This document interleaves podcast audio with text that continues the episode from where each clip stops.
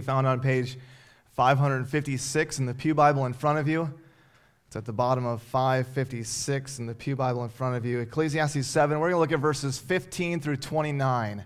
715 through 729.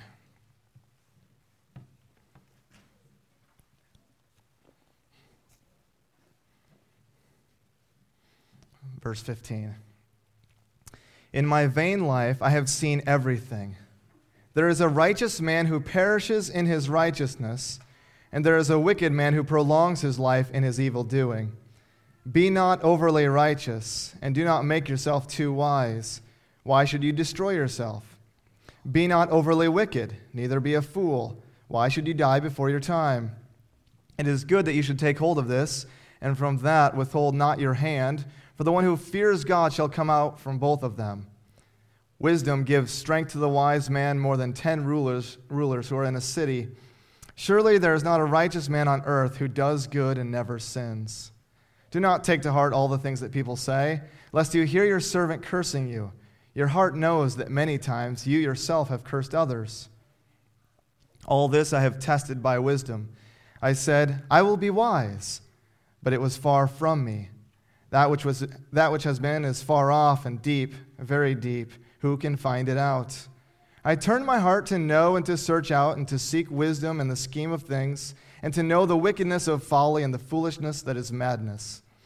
And I find something more bitter than death the woman whose heart is snares and nets, and whose hands are fetters. He who pleases God escapes her, but the sinner is taken by her. Behold, this is what I found says the preacher, while adding one thing to another to find the schemes, scheme of things, which my soul has sought repeatedly, but I have not found. One man among a thousand I found, but a woman among all these I have not found. See, this alone I found that God made man upright, but they have sought out many schemes. Let's pray. Father in heaven, as we open your word, I pray that you would open our hearts and minds to receive it, that we would understand that there are things that are too deep for us. Who can understand? Who can grasp? And so we recognize this, and we pray that you would speak to us through your word, that we would apply it, that we would take these truths that we see, and might we use them and bring them glory and honor to you. In Jesus' name, amen. Why do bad things happen to good people? Why do good things happen to bad people? Have you ever heard these questions before? Perhaps you maybe wrestle with them yourself. How do we explain what happened in the church in Texas? How do we explain the death of a young child and yet corrupt people who indulge in sin live to be in their 90s? My answer? Good question. We don't know. Although we might give an answer like, because life's not fair, or because we live in a sinful and fallen world, where bad things happen to good people. Such is life under the sun. But at the end of the day, it is a mystery. It's puzzling and it doesn't make sense. So much in our world doesn't make sense and can't be explained. We recognize this. Even with wisdom, we can search to discover the answer to life's difficult questions, but only walk away with a few answers. This is the sort of issue that Israel may have been wrestling with as well. This is the sort of thing that Solomon reflects upon in our, in our text this morning. There are things in life that are puzzling that he can't find out that are too deep to understand. And so instead of trying to solve the mysteries in life and the mysteries in our world, we are to respond in a certain way. That's what I want to unpack for us this morning. As Solomon reflects upon our character, in relation to the mysteries in life. And so I want to focus on our character and how we respond to life's mysteries. So, first, you can see this in your outline fear God and avoid the extremes. Do not trust in your own righteousness and do not indulge in sin. These are going to be the extremes. Trusting in our own righteousness and indulging in sin. So look with me again at verses 15 through 18. In my vain life, I have seen everything. There is a righteous man who perishes in his righteousness, and there is a wicked man who prolongs his life in his evil doing. Be not overly righteous, and do not make yourself too wise. Why should you destroy yourself? Be not overly wicked, neither be a fool. Why should you die before your time? It is good that you should take hold of this, and from that, and from that withhold not your hand, for the one who fears God shall come out from both of them. Solomon, observes in verse 15 a puzzling reality. It's a, it's, a, it's a paradox.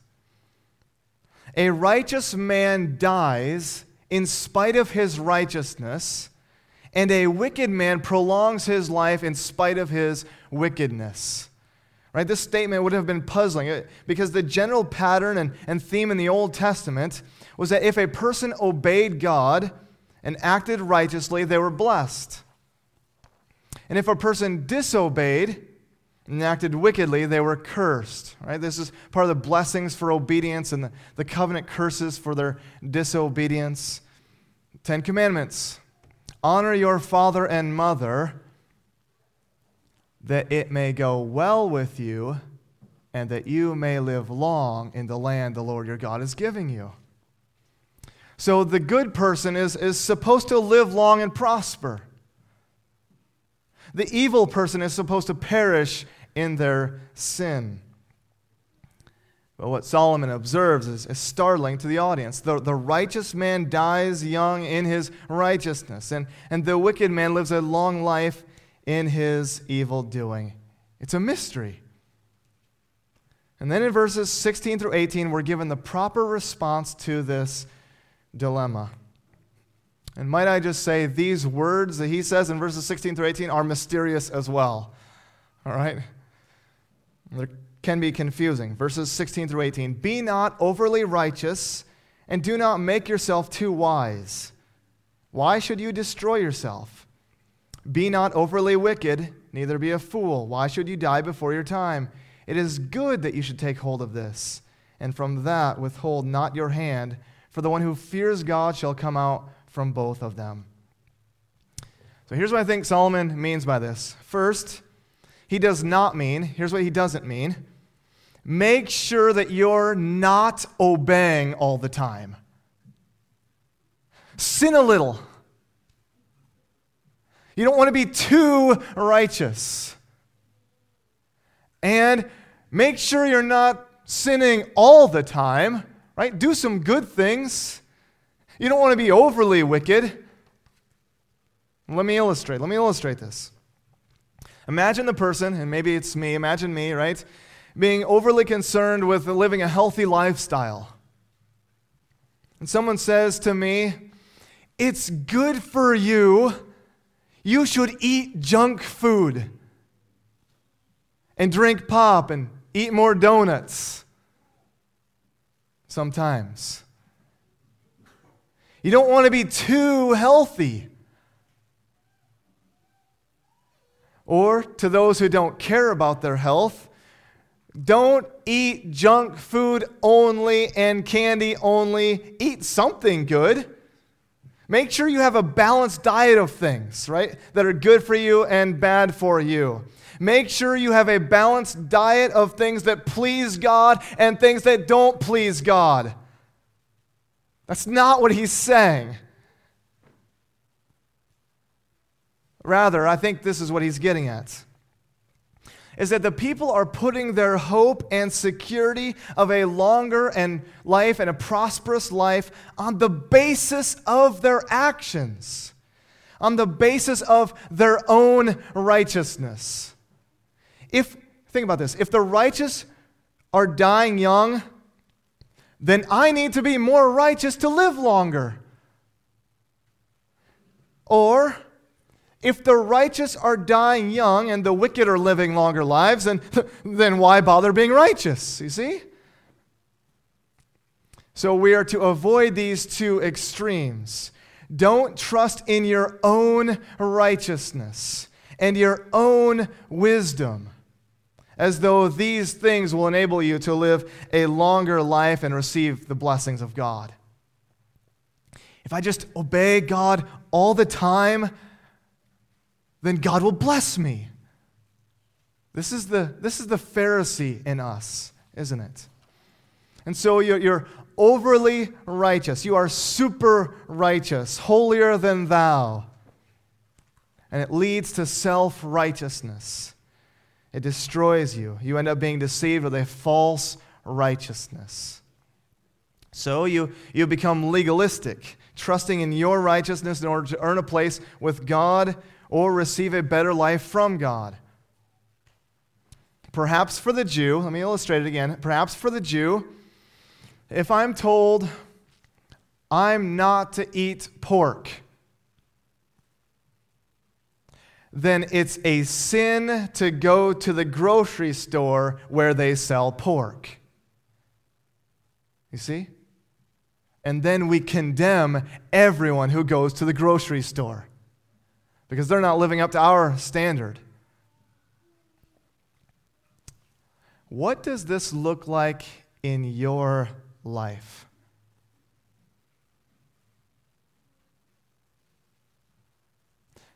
Maybe it looks like the parable of the Pharisee and the tax collector. The Pharisee, standing by himself, prayed thus God, now just listen to this prayer God, I thank you that I'm not like other men, extortioners, unjust, adulterers, or even this tax collector. I fast twice a week. I give tithes of all that I get. Or maybe we say it like this. You could, hear, you could hear the pride and arrogance in that, couldn't you? Maybe we say it like this God, I thank you that I'm not like other men, extortioners, unjust, adulterers, or even like this tax collector. I fast twice a week. I give tithes. I give everything that I have. the Pharisee in me is prone to condemn or criticize those who don't meet our standard or aren't at the same level of righteousness or right living, right? The Pharisee in me is prone to place the hope of earthly blessings or even eternal life on the basis of how righteous we are. We can outwardly strive really hard to be moral law keepers and find our security in this, and yet have a heart that is far from God.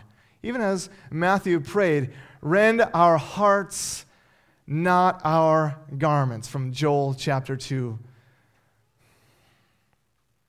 Outwardly, we can sure look like we're doing well, and yet have a heart that's far from God. And Solomon seems to be warning us against this, this kind of super righteousness mentality that would manifest itself in a, in a pride, self righteous heart.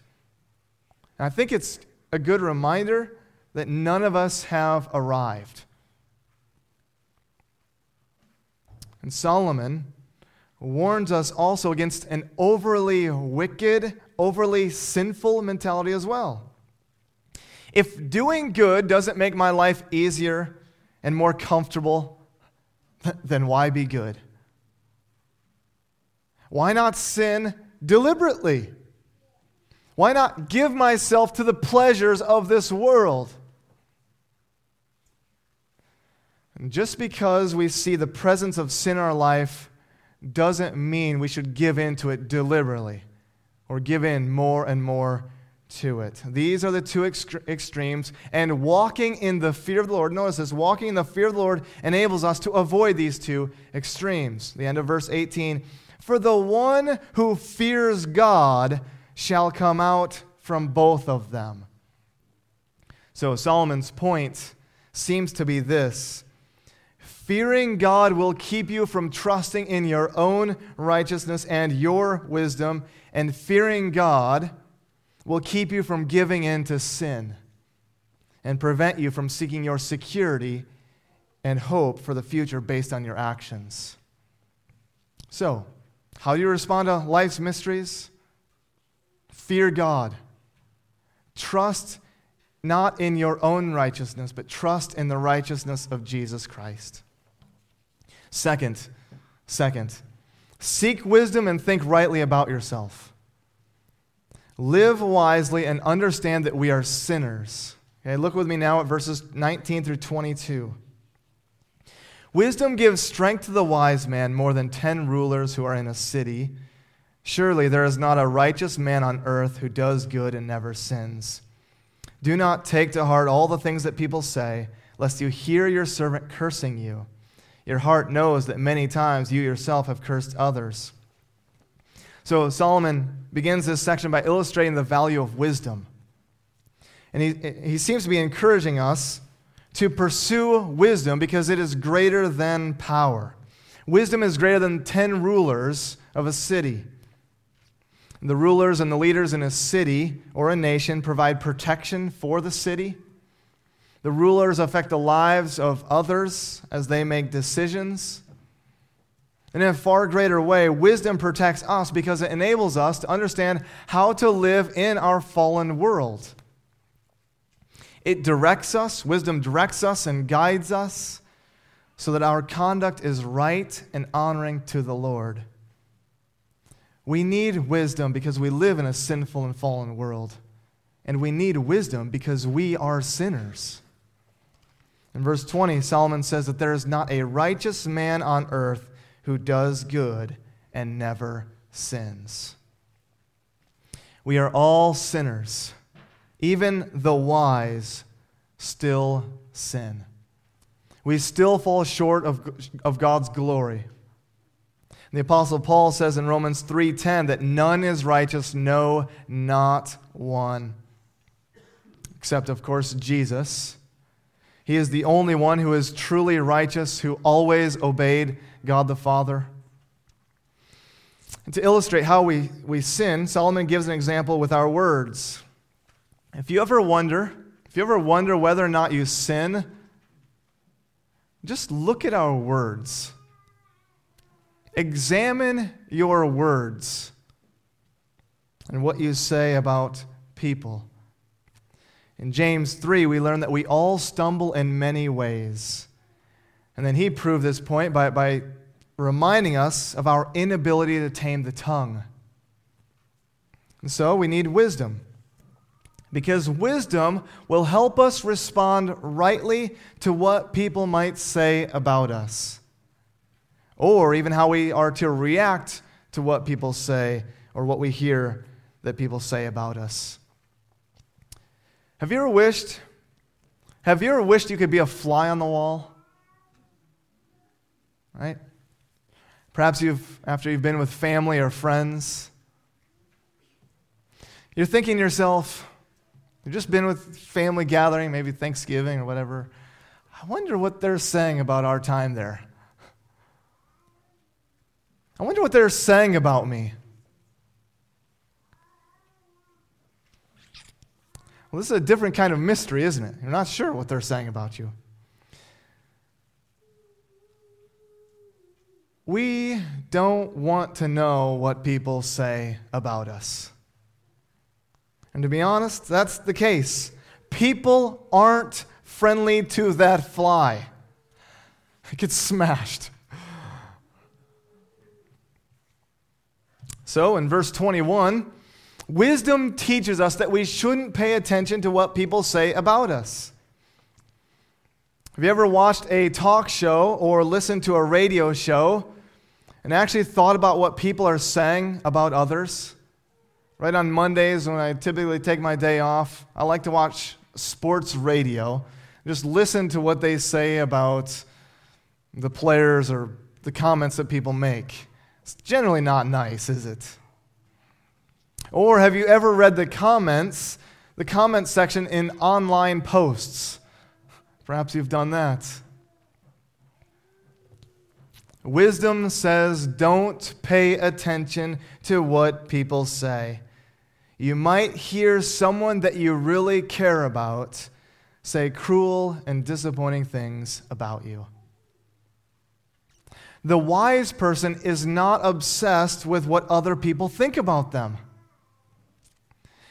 If a mystery in life is what is said behind closed doors, and in, in our vanity, we become overly concerned with what people think or say about us, we are going to be miserable. Wisdom doesn't care about the opinion of others. Now, that doesn't mean I don't care about what people think of me. I'm just going to do my own thing then. I'm going to do my own thing. I'm going to say my own thing. I'm going to do whatever I want, and I don't care what people think of me.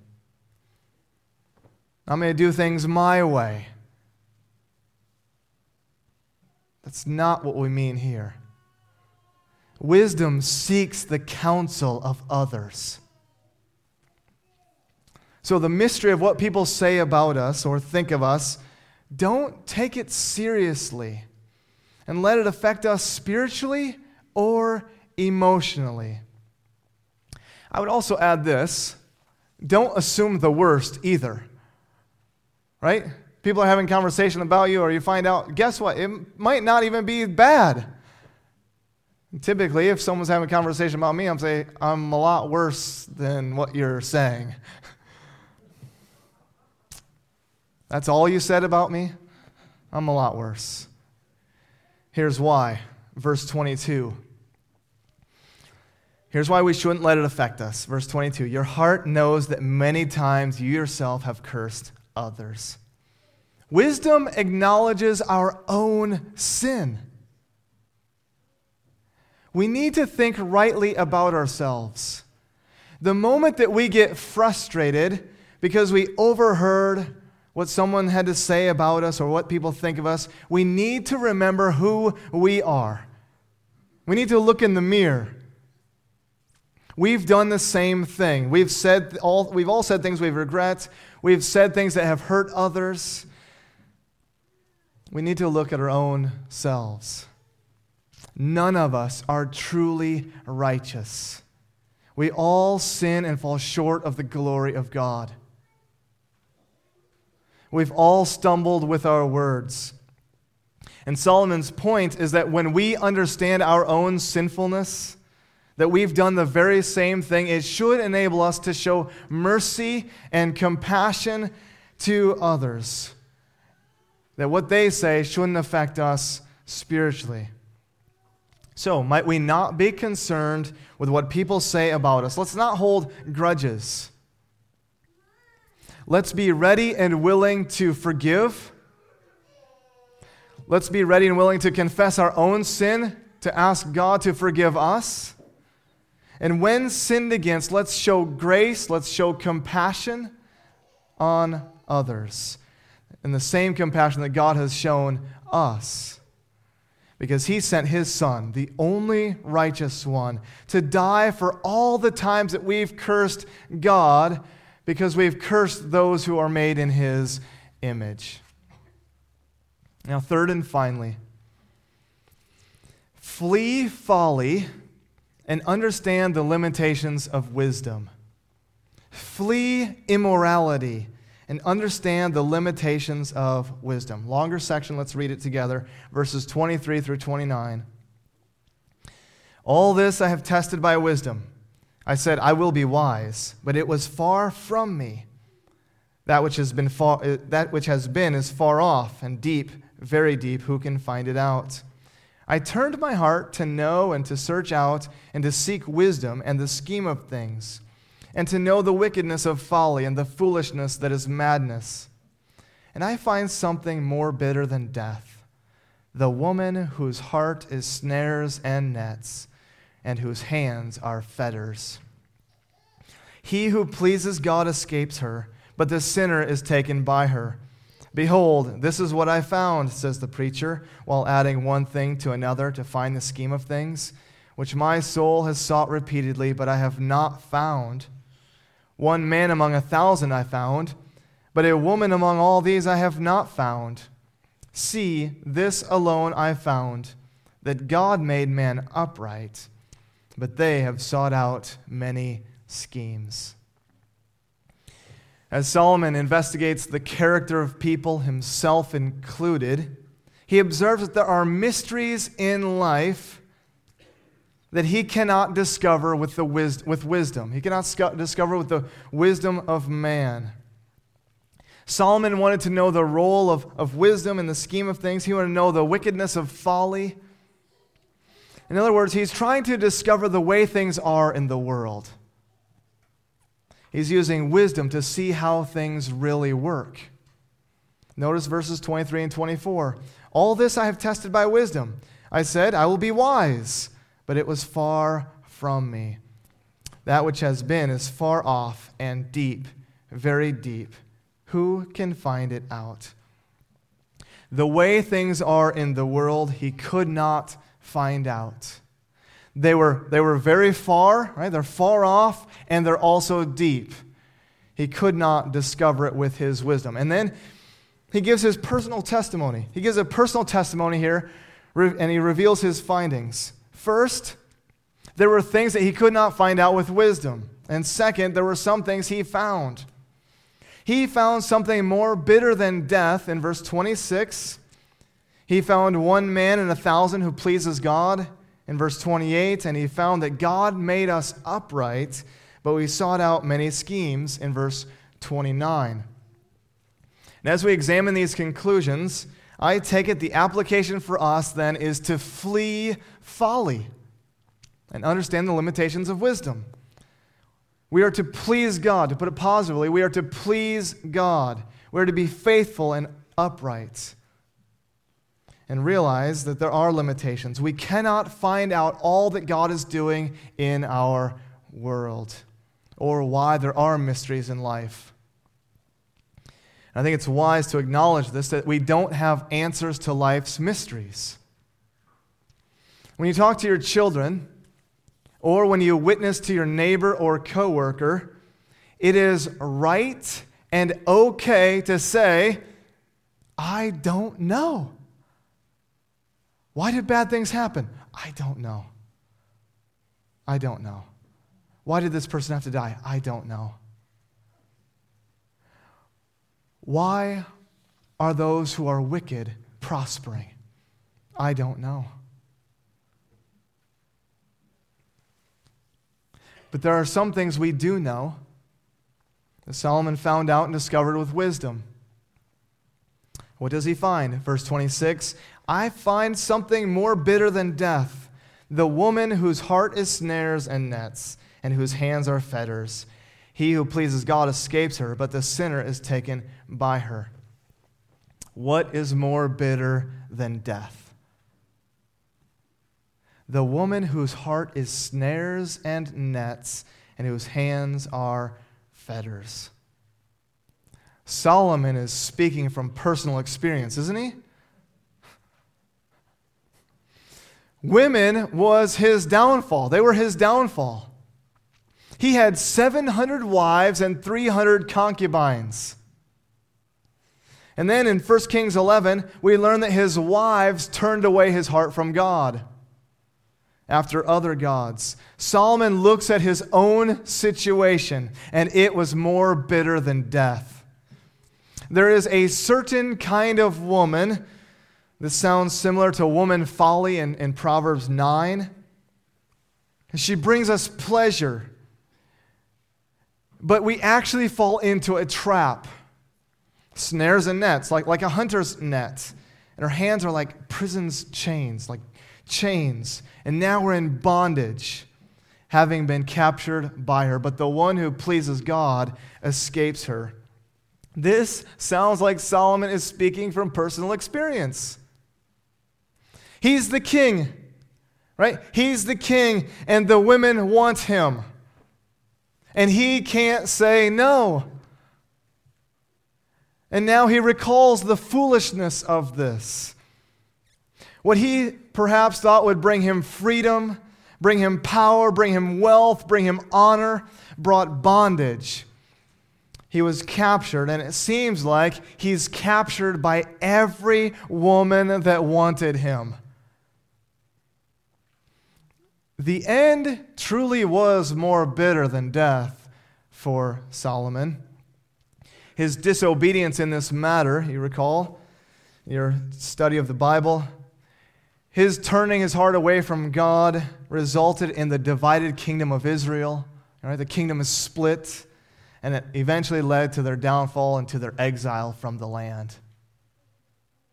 So, point of application flee folly Flee immorality. Do not go near the door of her house. Right? Like Joseph in, in Genesis, run far away. Make it your aim to please God, right? We, we, can, we can broaden the application for all of us. Make it our aim to please God, and you will es- escape temptation, these sort of temptations. Solomon finds one man among a thousand. In other words, it's hard to find a faithful man who pleases God. And then he makes a mysterious statement at the end of verse 28 But a woman among all these I have not found. What does he mean by that? I take it he's referring to a woman among these. Okay, notice that phrase among these, as a woman whose heart is snares and nets. Back from verse 26, which he personally gave into. Of his foreign wives, not one of them, so to speak, pursued God or sought to please God. Right? Of, of all of his wives and concubines, not one of them sought to please God. That's how I take it. You might take it differently, I'm not sure. But I don't think he's condemning women here. I just want to make that clear. I don't think he's condemning women because he loved women. He loved women. So he seems to be putting all people, men and women, on the same equal ground. Who can find someone faithful? This isn't the way it's supposed to be, right? There's a reason that, that advertising, that companies in advertising and promoting commercials, or you watch commercials, I try to fast forward them, there's a reason that they put women on the forefront of the ad, right? Well, that's the way men are. Now we'll buy their product. That's not the way it's supposed to be. And this is the conclusion in verse 29 God made man upright, but they sought out many schemes. This reminds us of the Garden of Eden. When God made Adam and Eve, He made them upright, He made them perfect in His image. And yet, in their pursuit of wisdom, they, they thought they knew what was best for them. In their attempt to be like God, they gave in to temptation. They sought out their own schemes. And that's us. God made people upright, but we have sinned. We all, like sheep, have gone astray. Isaiah 53. But it continues. We've, we've gone after our own ways, but the Lord laid on him, the suffering servant, Jesus Christ, the iniquity of us all. We've gone astray, but God was gracious to us. We have received God's grace in Jesus Christ. And so we have been redeemed. Because of the work of Jesus Christ and, and, the giving of the Holy Spirit, we can live an upright life. Right? Titus chapter 2 God's grace has appeared and brought us salvation and trains us to renounce ungodliness and worldly passions and to live self controlled, upright, and godly lives in the present age. We can work out our salvation with fear and trembling because it is God who is working in us to will and to act according to his good pleasure. We are new creations in Christ Jesus. We are God's workmanship, created in Christ Jesus to do good works, which God prepared beforehand that we should walk in them. We can flee from folly. We can flee from immorality by God's grace. Though we certainly relate to the experiences of Solomon in so many ways, let's never forget that God's grace is truly greater than all our sin. So even though, even though we don't understand the, the mysteries in life and the things that are going on in our world, let's fear God, let's seek wisdom, and let's strive to please God in all that we do this week. Let's seek to please Him in all that we do. Let's pray. Our Father in heaven, so often we try to figure out the things that are happening in our world. We try to use our own wisdom and our own understanding. And we cannot fully grasp what you are doing in our world. And knowing that, we want to make it our aim this week to fear you, to seek after you, and to please you in our day to day life. And so I, I pray, Father, that you would pour out your mercy and grace upon us as well as we recognize how often we do sin and fall short of your glory. Would we remember this week that your grace is sufficient, that we have experienced it, and might your grace enable us to live a life that honors you. In Jesus' name we pray. Amen.